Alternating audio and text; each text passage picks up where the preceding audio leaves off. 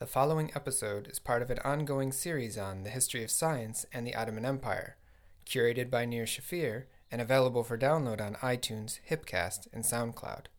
Check out the series tab on our website to learn more about this and other series, available only through OttomanHistoryPodcast.com.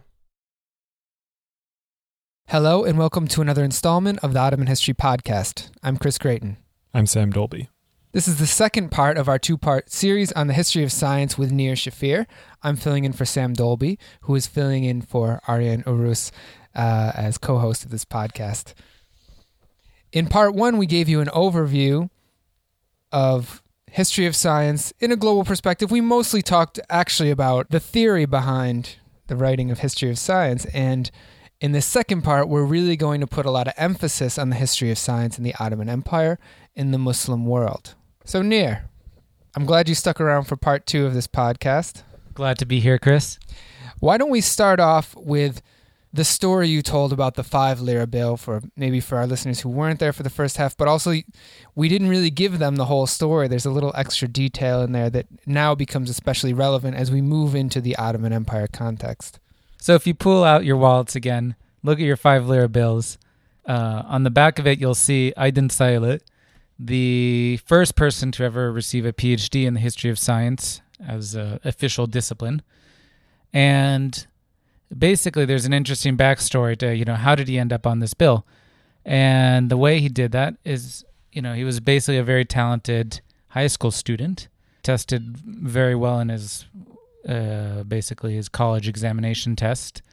Uh, and as a reward for testing so well. He got to meet uh, Mustafa Kemal Ataturk, and the story goes that he, uh, when they met, Ataturk asked him, asked him, "What would you like to do?" And he says, "I want to study science." And Ataturk responds to him, "No, the nation needs historians." And the compromise they came to is that he would study history of science. And so he was sent off to Harvard, where he um, ended up uh, basically completing the first PhD under a newly completed uh, History of Science PhD program with uh, George Sarton, the uh, Belgian founder of this program. So this isn't just the first PhD in the history of science in Turkey. This is the first PhD in the history of science in the whole world. Yes, that's correct. So you're saying that Ataturk invented the history of science then? Let's say that At- Ataturk played a large part in the development of history of science. But surely you didn't tell that anecdote just for that fact. You're right. Uh, I think this basically this anecdote has two points. One is I think that we can see the history of science of the Ottoman Empire as you know actually having a very long uh, backstory. You know, starting from basically f- from the very beginning uh, that people were writing it and Aydin Sayılı was not the first, but he was one of the, one of the first. That you know people were involved and in contact and in communication with the people that were also writing the history of science um, in for Europe, uh, people like George Sarton. And the second part um, is I think it also lets us kind of explore the early kind of the early pioneers of history of science in Turkey. So uh, the other person that I'd like to mention is you know Adnan uh, Adıvar. And this is Dr. Adnan, the husband of Halide Edip Adıvar. Right. So Halide Edip and Adnan Adıvar basically joined uh, Mustafa Kemal uh, one you know when they were leading their revolution. After they took over in 1925, there was um, an attempted assassination attempt. They basically were both forced out of the country. They moved, I believe, somewhere to Switzerland, and then they basically had to spend the next 15 years or so in exile until 1939, following um, uh, Ataturk's death, uh, where he just on the eve of World War II, he came back to Turkey. I think uh, Adnan is an interesting person because he was both a doctor, a min- he was also the Minister of Health, and most importantly, he wrote basically kind of the first real narrative of what is, you know, what would be an Ottoman history of science. Uh, and it's, it was called uh, La Science chez les Turcs, basically translated into Turkish and expanded it and called it Osmanlı Türklerinde uh, ilim, you know, science or science among the Ottoman Turks. And this kind of provided basically the first basic narrative of we would what they people at that time called science in the Ottoman Empire. And again, we have to mention that like um, Aydin Sayılı, you know, he was very close touch with uh, George Sarton, the kind of founder of the first History of Science PhD program uh, at Harvard. And, you know, in the 30s, uh, he and a variety of other people were basically in contact. And what they were doing is basically they were trying to craft uh, ba- a new history of kind of the human race, uh, one that was based around uh, science as this uh, kind of ultimate goal, the kind of purest thing that humans can achieve, and also something that united them all in the sense that every uh, portion of humanity could contribute to this larger world of science. All right, so Adnan Adıvar basically wrote this section about, and basically wrote the Turkish, Ottoman Turkish part of it. So, I mean, uh, he was in, also in contact with this uh, Italian historian who basically wrote the equivalent for the medieval Arab world. And so these people together kind of what they saw was, uh, I think, what George Sarton called it, uh, the new human humanism, uh, trying to write this global history of humanity through the attempt to come up with this new universal truth that is science. The way you describe this in terms of universalism is interesting because you characterized both Adıvar and Sayılı's background in terms of their relationship with Mustafa Kemal. And so it would seem like they would their scholarship would perhaps have some link to a nationalist project. Do you see a contradiction there between this commitment to universalism and uh, the fact that they're coming out of a a place that is undergoing a profound national project? Okay, let me talk very quickly about Aydin Sayılı's work, uh, and then I'll talk about kind of the Turkish nationalist side of uh, some of the stuff that was going on too. So what Aydin Sayılı kind of added to this in the 1960s, he basically uh, wrote this very long exposition called The Observatory in Islam, in which he basically traced the observatory uh, kind of as an institution that is, you know, basically a building or a place to observe the heavens from its kind of start in like the medieval Islamic world uh, across time to basically claiming that, you know, the Europeans took and adopted large portions of this and therefore again you get this narrative of uh, an adaptation and transfer of technology and knowledge uh, from the medieval world, medieval Islamic world in this case, to uh, early modern Europe. And so, in both, actually, in both their books, the kind of the two main books, both uh, Observatory in Islam and um, Osmanlı Türklerinde İlim, it's actually not terribly nationalistic. But if you look at, uh, especially uh, Aydin Sayılı's other works, you really get this uh, obsessive need to prove that the uh, great, let's say, the, a lot of the medieval Islamic philosophers, especially like Al Farabi and others, were actually Turks. And this need to kind of cast these foundational figures of medieval Islamic philosophy as uh, ethnically Turks. And Al Farabi wasn't Turkish? Uh, you know, it was basic. It's basically pretty unclear. Came from an area where he could have ideally been Turkish, but I think he spoke uh, basically Persian. The obvious response to this is that in that period of time, these ethnicities didn't have the national meanings Right. that we have today. But this, but in the era of nationalism, this was a high stakes game because, of course, this is also the area, the era of high colonialism, and so in order to not be colonized, essentially part of that was proving that you had a nation that was part of this civilization, and what better emblem of civilization than science? Right, precisely. And this is, I mean, so if you look at a lot of the works from the 1930s, 40s, up basically until the 1980s, what you get is, in the kind of one of the narratives they do is you basically, you know, science among the old Turks. Know. So, uh, Süheyl Ünver is a guy, a foundational guy for the history of medicine. Uh, you know, did one of his first things about you know science or medicine amongst the Uyghurs, uh, medicine amongst the Seljuk Turks. Um, and so you basically try to draw, found the quote unquote origin of science within XYZ uh, group. And all of this, if, if I'm, of course, I'm not a historian of science, but as I remember from the first part of this podcast where you talked about the theory behind history of science, all of this is some sort of variation on a kind of Whig history of science, right? Wherein science is moving forward, that superior ideas are emerging, and our job is to tell the story of how those superior ideas emerged. Right. So when basically the notion of Whig history is that we in our present time live in the like most perfect possibility that everything we do is basically right, and we just have to explain how we got to this point. Uh, and every failure to do so, I mean, every moment when we didn't get to this point is basically a failure that has to be attributed to some sort of decline or um, fanaticism or sort of. So, that being said, I'm wondering how these authors treated the Ottoman period because traditionally the nationalist historiography in Turkey has kind of, as you said, they want to jump back to the pre Ottoman period to some extent. They want to look at the Seljuks or whatever, Proto Turks, etc. The Ottomans are, as you said, a period of decline and aberration from a march forward. So, how did they treat this? Uh, did, did they write? Did they just ignore it, or who who was writing about science in the Ottoman Empire? I, I think it's a good question. I think if you look at still today, the majority of people in Turkey writing about history of science are still writing, often translating or writing about the early medieval, let's say the medieval Islamic tradition, uh, rather than actually focusing directly on the Ottoman experience.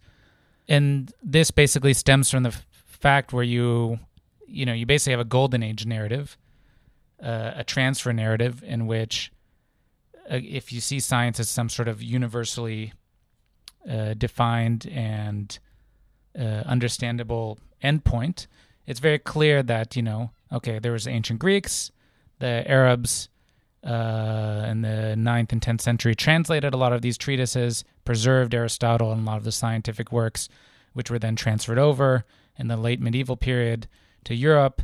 And in the 17th century, this kind of basically led to the scientific revolution. And so when you have such a narrative, the question is, well, what happens p- past the transfer point? Can you write uh, history? You know what what's going on then? You know, is there even a worthwhile moment? Is there even a point to writing the history of science after the notion? You know, basically, the moment of transfer of universal science already passed. Uh, and so, what you actually get is a variety of interesting responses. The best one, I think, the narrative still today is that of Adnan Adıvar. Uh, and what he basically did is uh, set up a, in some ways, a traditional institutional style uh, Ottoman history. You basically have the Seljuk uh, building blocks in the 13th and 14th centuries, the establishment of madrasas, uh, people interested in astronomical and mathematical subjects, often having to travel to uh, Transoxania to the basic Timurid lands to uh, practice those and get training in those, often going to Cairo. Uh, you know, after the conquest of Istanbul, the establishment of more and more madrasas, basically Istanbul became a center of learning uh, rather than a periphery. And this kind of leading up to a few points that people highlight. One is the uh, let's say the maps and explorations of people like Piri Reis. Another is the short lived Ottoman Observatory at the end of the 16th century. And after this, you basically have a problem where, you know, if you can show that the Ottomans were interested in science, well, then you have to ask, well, why didn't they have a scientific revolution as well in the 17th century as the Europeans did? And the solution to this is uh, usually kind of uh, taking notions of decline saying uh, people you often quote Katib Chalabi here or Koçi Bey, and they say that people stopped being interested in the rational sciences, uh, that these weren't being taught well, and so forth. Really, I'm basically it's on very minimal proof. At the same time, uh, often in earlier times, people would, would counterpose religion and science, and so you have this narrative of kind of growing fanaticism uh, that tended to obliterate the scientific uh, interest of people in the Ottoman Empire. Though that said, Adnan Adıvar and uh, people like Aydin Sayılı actually didn't really emphasize that point. That was just the general, the default, the default assumption that many people otherwise. like, and you find it in Hina, uh, Halil İnalcık and others. And then after that, you basically, once you have kind of the destruction of science, the narrative that people often attach to is uh, the introduction of Western science, and that adapt the kind of slow and problematic adaptation of that until the 19th century. So in the 18th, you know, basically this is why Katib Chalabi is a fundamental figure. He's the one who recognized the problems with the system. He was kind of, you know, a canary in the coal mine saying people aren't interested in science, so forth. And went so far as to start translating and reading uh, works in Latin and incorporating that into his works.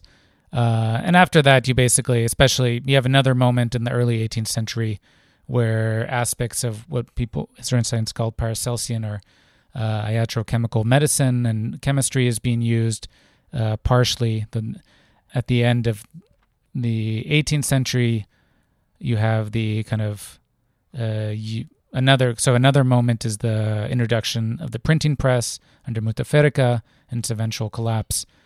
And then until the end of the 18th century, you finally have kind of a sustained, what people often like to see as a sustained interest in Western science with the importation and uh, enlistment of you know European engineers and artillery exports, the beginning of the Mühendishane or the engineering college, and people kind of from there on draw this kind of line of adaptation of Western science.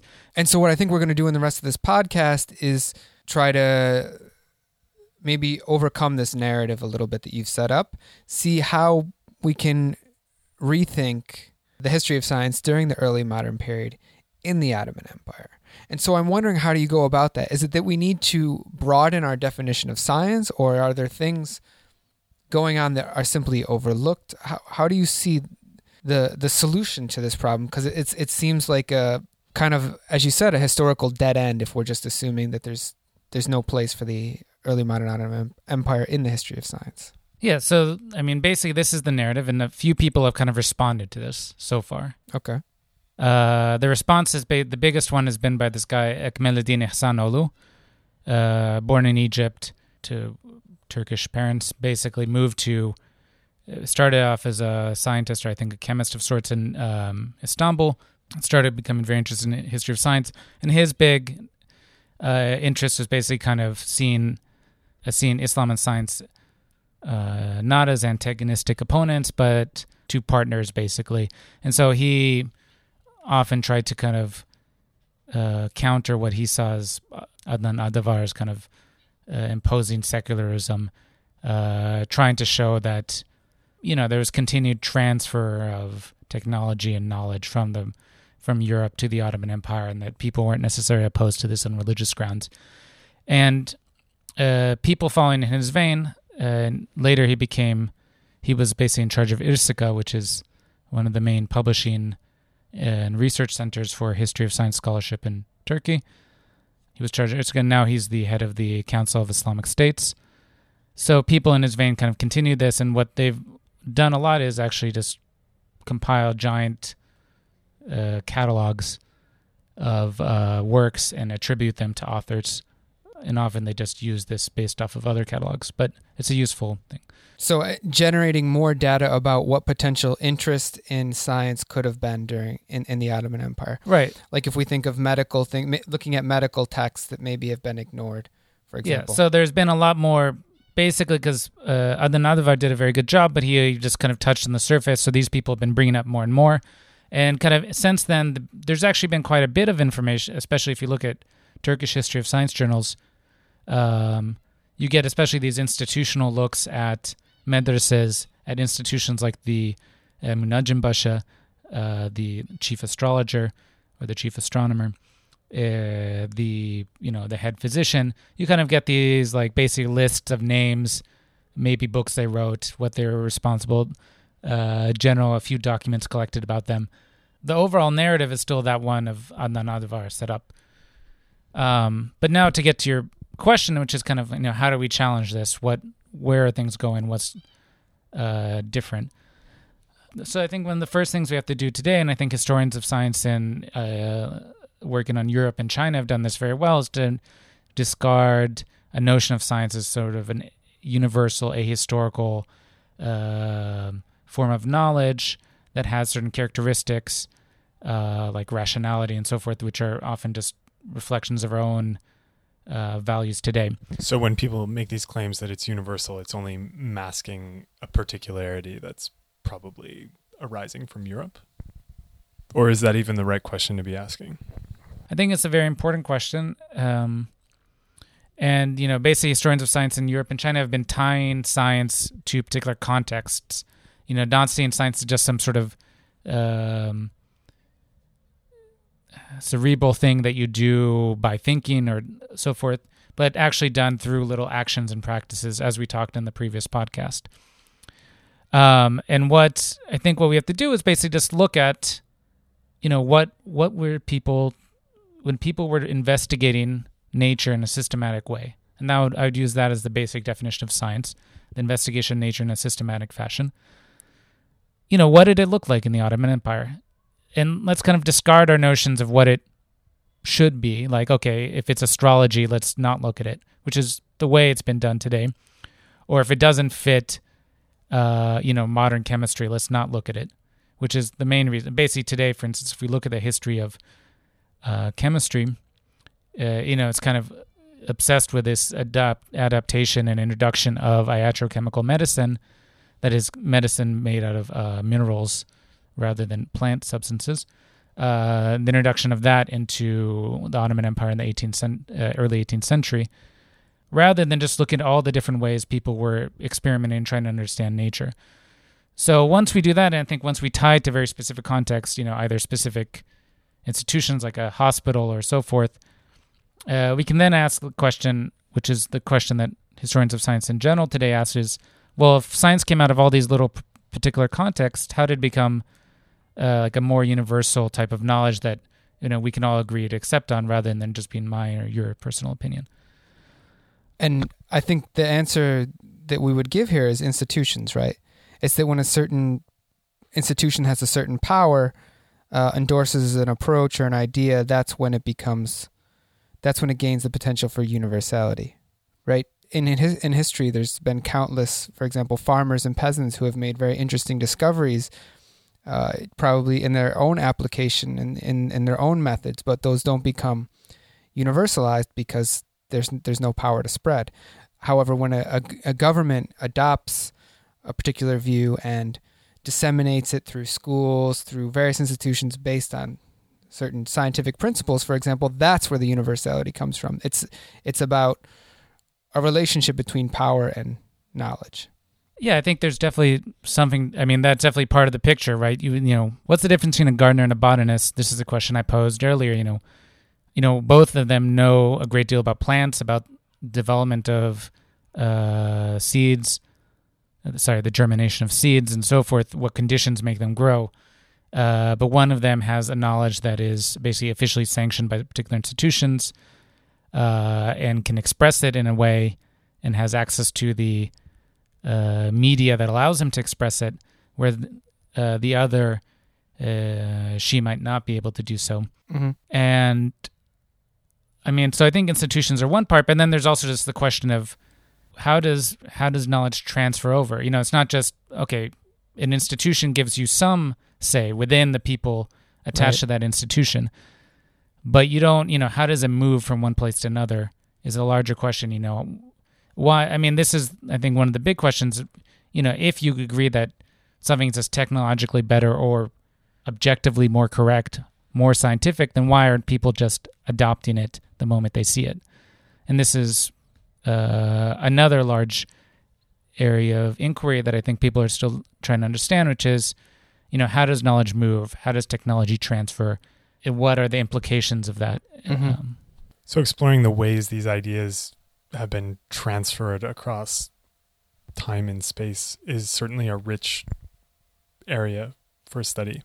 Um, I wanted to go back about to this definition of of science and the question of the difference between the botanist and the gardener, because certainly lots of transfers of knowledge also happen along uh, that scale between the practitioner and the theorist, and and maybe even that dichotomy of um, the gardener as the practitioner and the botanist as the theorist is is inaccurate. But but there are transfers going on there too. How, how do we account for that in the history of science?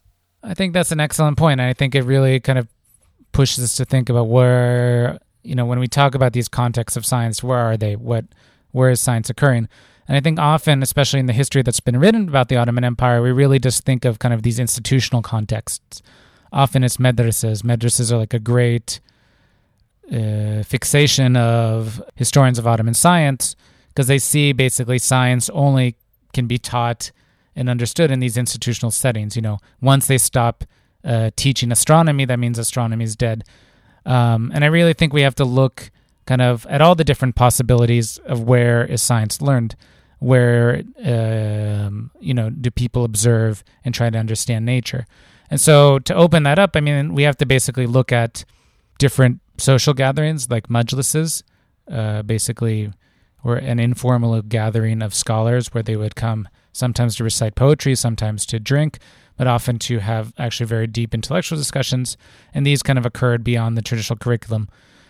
Another place to look, another context to look at is, as historians of science of Europe have been doing, is to look at artisanal production. You know, as an artisan, you basically have to manipulate a great deal of natural matter. You know, how do you create your dyes? This, you know, requires some knowledge of chemical techniques. How do you, you know, manipulate metals and so forth? And in order to kind of learn these things, you basically have to start observing, understanding nature. And for instance, I think there's been some great work on the European side where, you know, we have a good knowledge of kind of how did artisans understand and know nature and how that people in universities and kind of more elite institutions took that knowledge and presented it in a different, uh, more acceptable manner. And so I think this is one of the places that uh, we could really look into. You know, what what is the act of pharmacy making in the Ottoman Empire?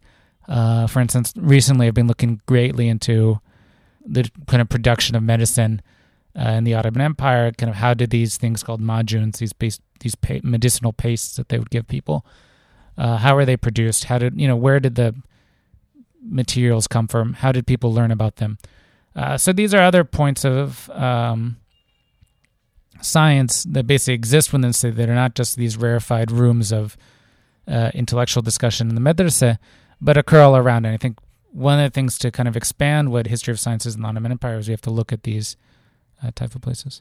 I think you're absolutely right, Nir. And of course, one of the reasons why people might fixate on the institutions is, is not just out of a lack of creativity, but because those institutions produce more sources and, and the, the graduates of these institutions write manuscripts and produce manuscripts. Whereas a lot of the, the, practical science you're talking about, some of it might get written down in a manual, but a lot of it is just day to day practice. For Right. example, if we think of the scientific knowledge of midwives, Precisely. I mean, these things aren't passed, you know, through the written record. It's passed, uh, you know, often like artisanal techniques, you know, between people, between generations of practitioners.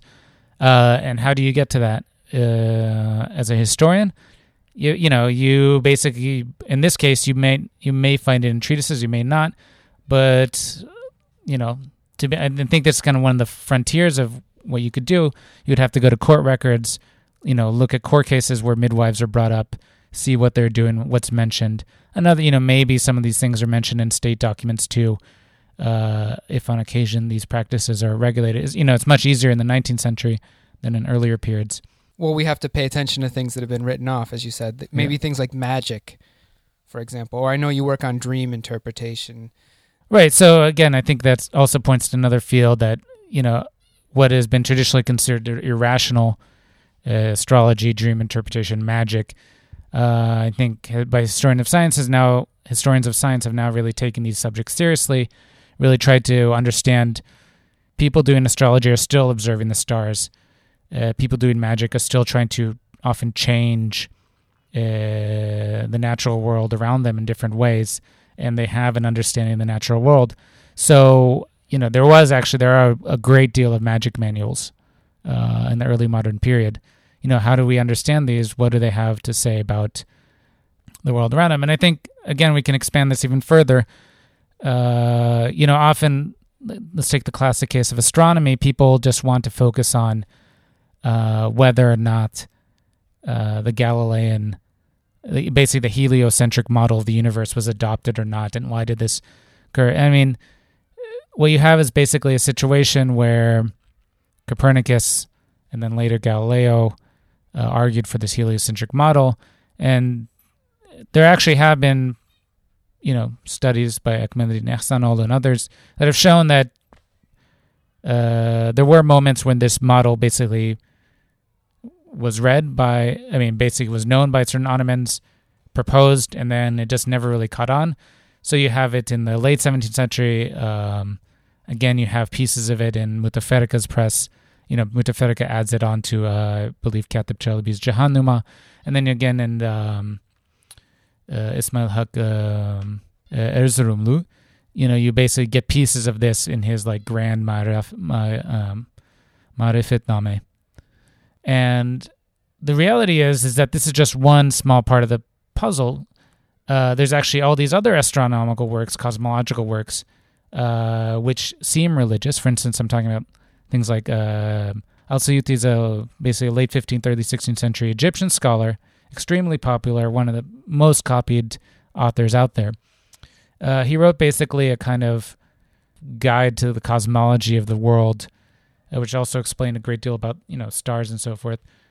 Uh, the solar system, and he did it through hadiths, you know, prophetic traditions.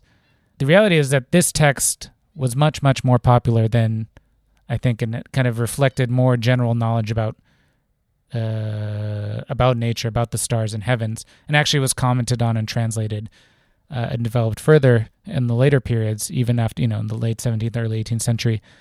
And so I think we have to take into consideration why, how is it that this seemingly, you know, uh, what historians of science in Turkey today call irrational or folk beliefs, you know, why did they continue? What did they actually reflect? You know what's in them. Let's not just discard them. Let's take them seriously. Well it's almost as if one of the problems that's taking place is that you know with this intensely teleological view of scientific progress mm-hmm. you say okay we have an astronomer. It's the year 1700 he doesn't accept the galilean model. Therefore all of his conclusions and observations are useless for us right, right. It's, it's it's as if, if if they if there's one assumption or one critical point that's missed that historians have tended to disregard the entirety of the work. Right, precisely. And I think, uh, you know, we really just have to understand like people were writing these works. Why were they writing them? You know, exactly. What did nature mean to these people? And I think again, you know, again, this we can see it again. There's numerous examples. Let me just give you another one of medicine. Uh, people often focus so much, or let's say scholars often focus on the introduction of iatrochemical medicine, but really, what we're seeing here uh, is there actually a rather limited introduction to the basically the traditional herbal medicine uh, let's say the urban herbal medicine traditions that are widespread uh, seem to have continued. Uh, they basically integrated parts of this new uh, chemical medicine. And then you know the medicinal tradition just kind of kept going. Uh, but really it's only people just scholars just focus on this little moment in the beginning of the 18th century when some iatrochemical, some Paracelsian ideas were introduced and kind of ignore the larger picture, the larger understanding of what is medicine and healing that's out there.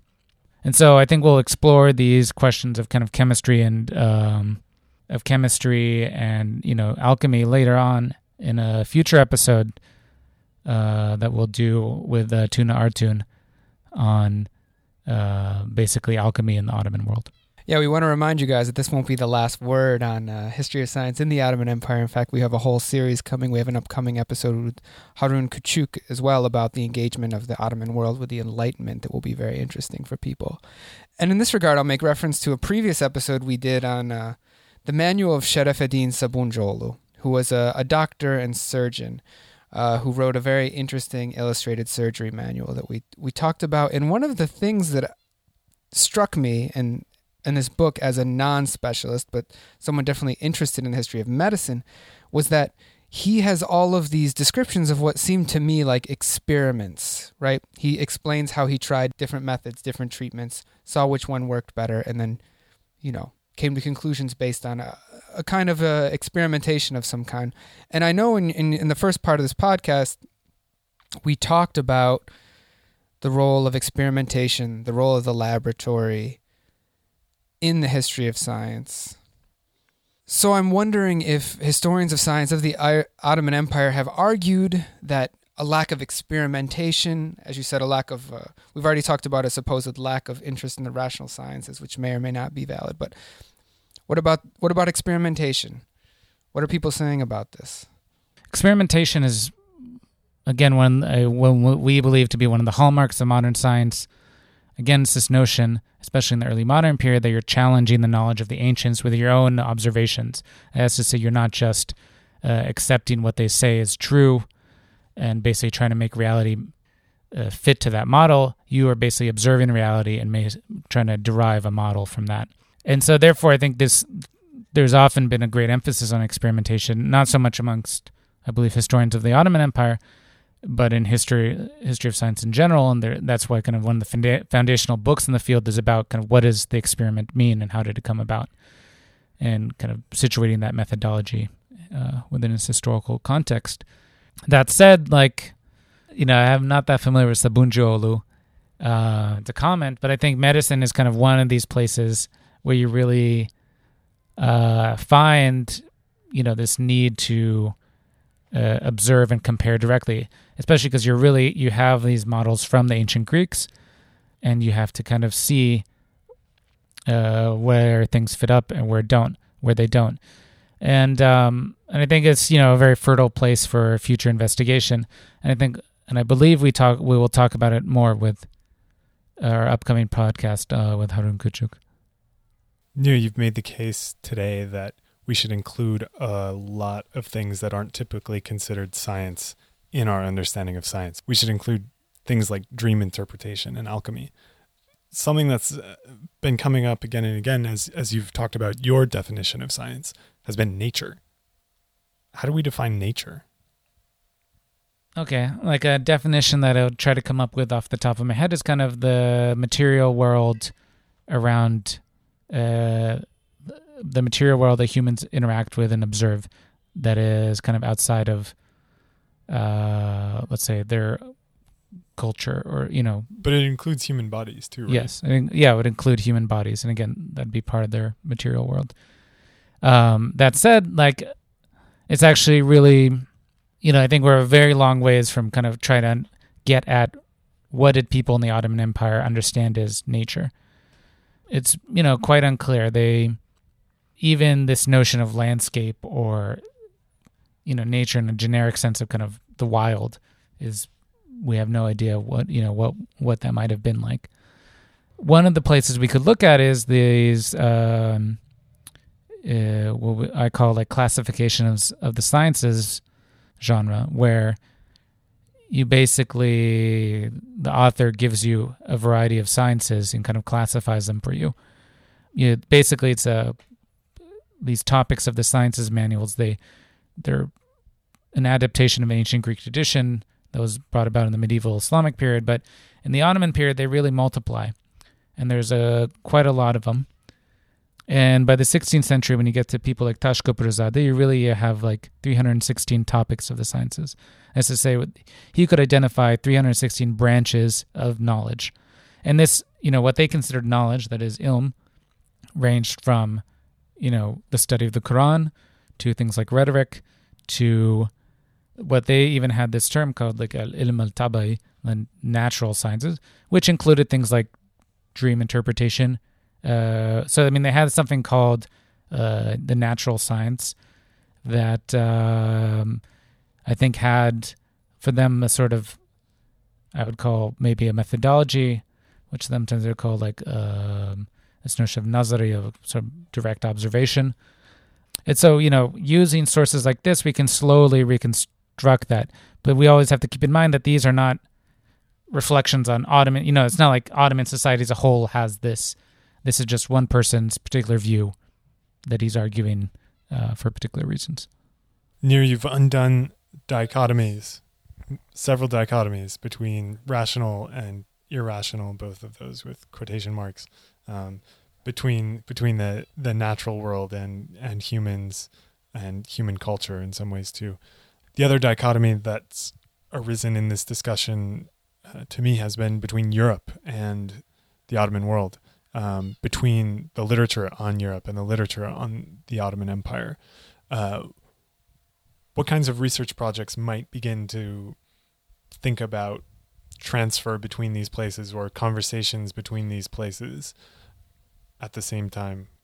Yeah, I think if we're looking kind of what what would the future of uh, Ottoman history of science look like, I think there's a great deal to be done. As I said, you know, just looking at the literal local production uh, the local context of production of knowledge. Uh, that said, you know, another big topic today is often transfer, the notion of cross culture interaction, exchange. Um, you know, how did these, you know, how did science or knowledge about nature from Europe come and interact with in the Ottoman Empire, and to a lesser degree, vice versa? Um, and I think we see more and more uh, dissertations coming out on this topic. You know, Ottoman scholars who were reading European works and what did they take out of them uh, and what they didn't. And I think this is kind of, on one hand, one of the most exciting kind of opportunities. Certainly, it's undeniable that that there was what some people call a contact zone, that there was exchanges, uh, that you know, basically being in the Eastern Mediterranean, there's no way that there wasn't a constant flow of ideas and peoples and materials that mediated and allowed these exchanges to happen. And I think we'll see a lot of that in Harun and Harun Küçük's uh, podcast on kind of the early Enlightenment in Istanbul. Um, having said that, and you know, being very excited for that, I think there's a few kind of caveats that we have to uh, keep in mind. I mean, one is uh, something that Marwa Elshakry uh, suggested in her article is that you know often when you have these transfer type histories, especially kind of this, especially these bigger civilization type transfer narratives, you know, that the Arabs transferred science to the Europeans, uh, you get often a kind of heavy emphasis on um, technologies, mathematics, rather than kind of general cons- general understandings of nature, general, general world views. And so, you know, we have to not just look at, you know, how did the astrolabe or, you know, how did these sorts of things move over, but also kind of how did understandings of nature, uh, you know, wonders, the moon, and so for whatever, uh, move or not move between places. Two, I think we always have to keep in mind it's not as if something comes over and is immediately adopted. The fact that things didn't get adopted is as interesting, I think, as uh, their adaptation.